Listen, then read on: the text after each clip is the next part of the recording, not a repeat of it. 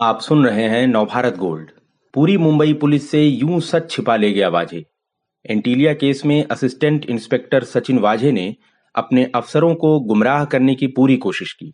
सुनील मेहरोत्रा की रिपोर्ट। सचिन वाजे की गिरफ्तारी के कुछ दिनों बाद एनआईए उसे मुकेश अंबानी की बिल्डिंग एंटीलिया के बाहर क्राइम सीन रिक्रिएट करने के लिए ले गई।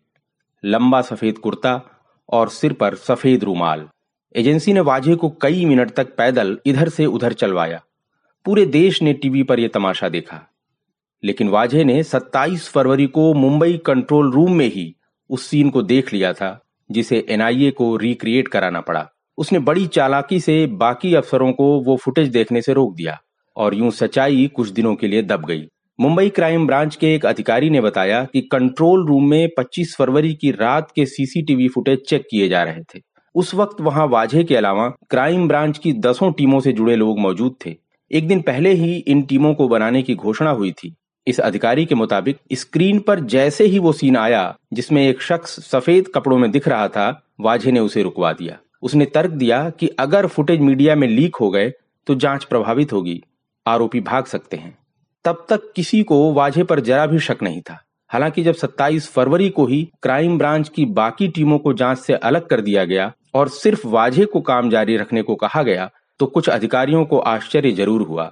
यह खुलासा एनआईए ने बाद में किया कि फुटेज में दिख रहा शख्स वाजे ही था और उसने ही जिलेटिन लदी स्कॉर्पियो एंटीलिया के बाहर पार्क की थी। इस केस को मुंबई क्राइम ब्रांच को सौंपे जाने के पीछे भी एक कहानी है। 25 फरवरी की रात को वाजे का एक दूसरी जाँच एजेंसी के डीआईजी से झगड़ा हुआ था, जिसकी विभाग में बहुत चर्चा हुई। अब पता चला है कि महाराष्ट्र के गृह मंत्री अनिल देशमुख ने एंटीलिया केस की जाँच इसी झगड़े की पृष्ठभूमि में क्राइम ब्रांच को दी। एक अधिकारी ने बताया कि इस मामले में देशमुख को गलत ब्रीफ किया गया ताकि दूसरी जाँच एजेंसियाँ दूर रहें। कहानी ये है कि स्कॉर्पियो बरामद होने के बाद लोकल पुलिस और क्राइम ब्रांच के अलावा एक दूसरी जाँच एजेंसी के डीआईजी भी वहाँ पहुँचे। वहाँ उन्हें पता चला कि गाड़ी एंटीलिया से गिरगांव चौपाटी पर शिफ्ट हो गई है। डीआईजी जब गिरगांव गए तो स्कॉर्पियो नहीं मिली, लेकिन वाजे ज़रूर मिल गया। सैंडविच खाते हुए। वो असिस्टेंट इंस्पेक्टर था, लेकिन उसने डीआईजी जैसी रैंक के ऑफिसर को अनदेखा करने की कोशिश की। सैल्यूट तक नहीं किया।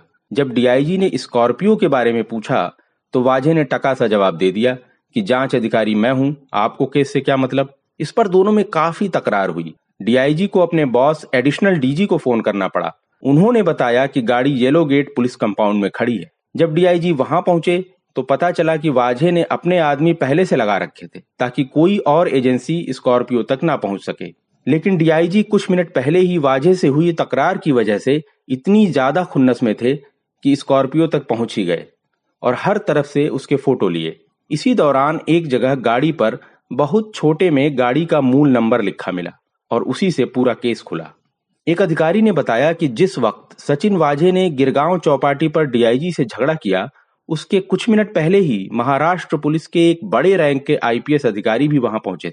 उन्होंने वाजे के कंधे पर हाथ रखा और समुद्र की लहरों के बीच दोनों गुफ्तगु करते रहे। साफ़ है कि अगर सचिन वाजे जैसा एपीआई रैंक का अधिकारी इतना ताकतवर हो गया था तो उसकी मूल वजह थी उसके सिर पर किसी गॉडफादर का हाथ होना। एनआईए की जाँच के घेरे में ये गॉडफादर भी है। ये है नव भारत गोल्ड की प्रस्तुति।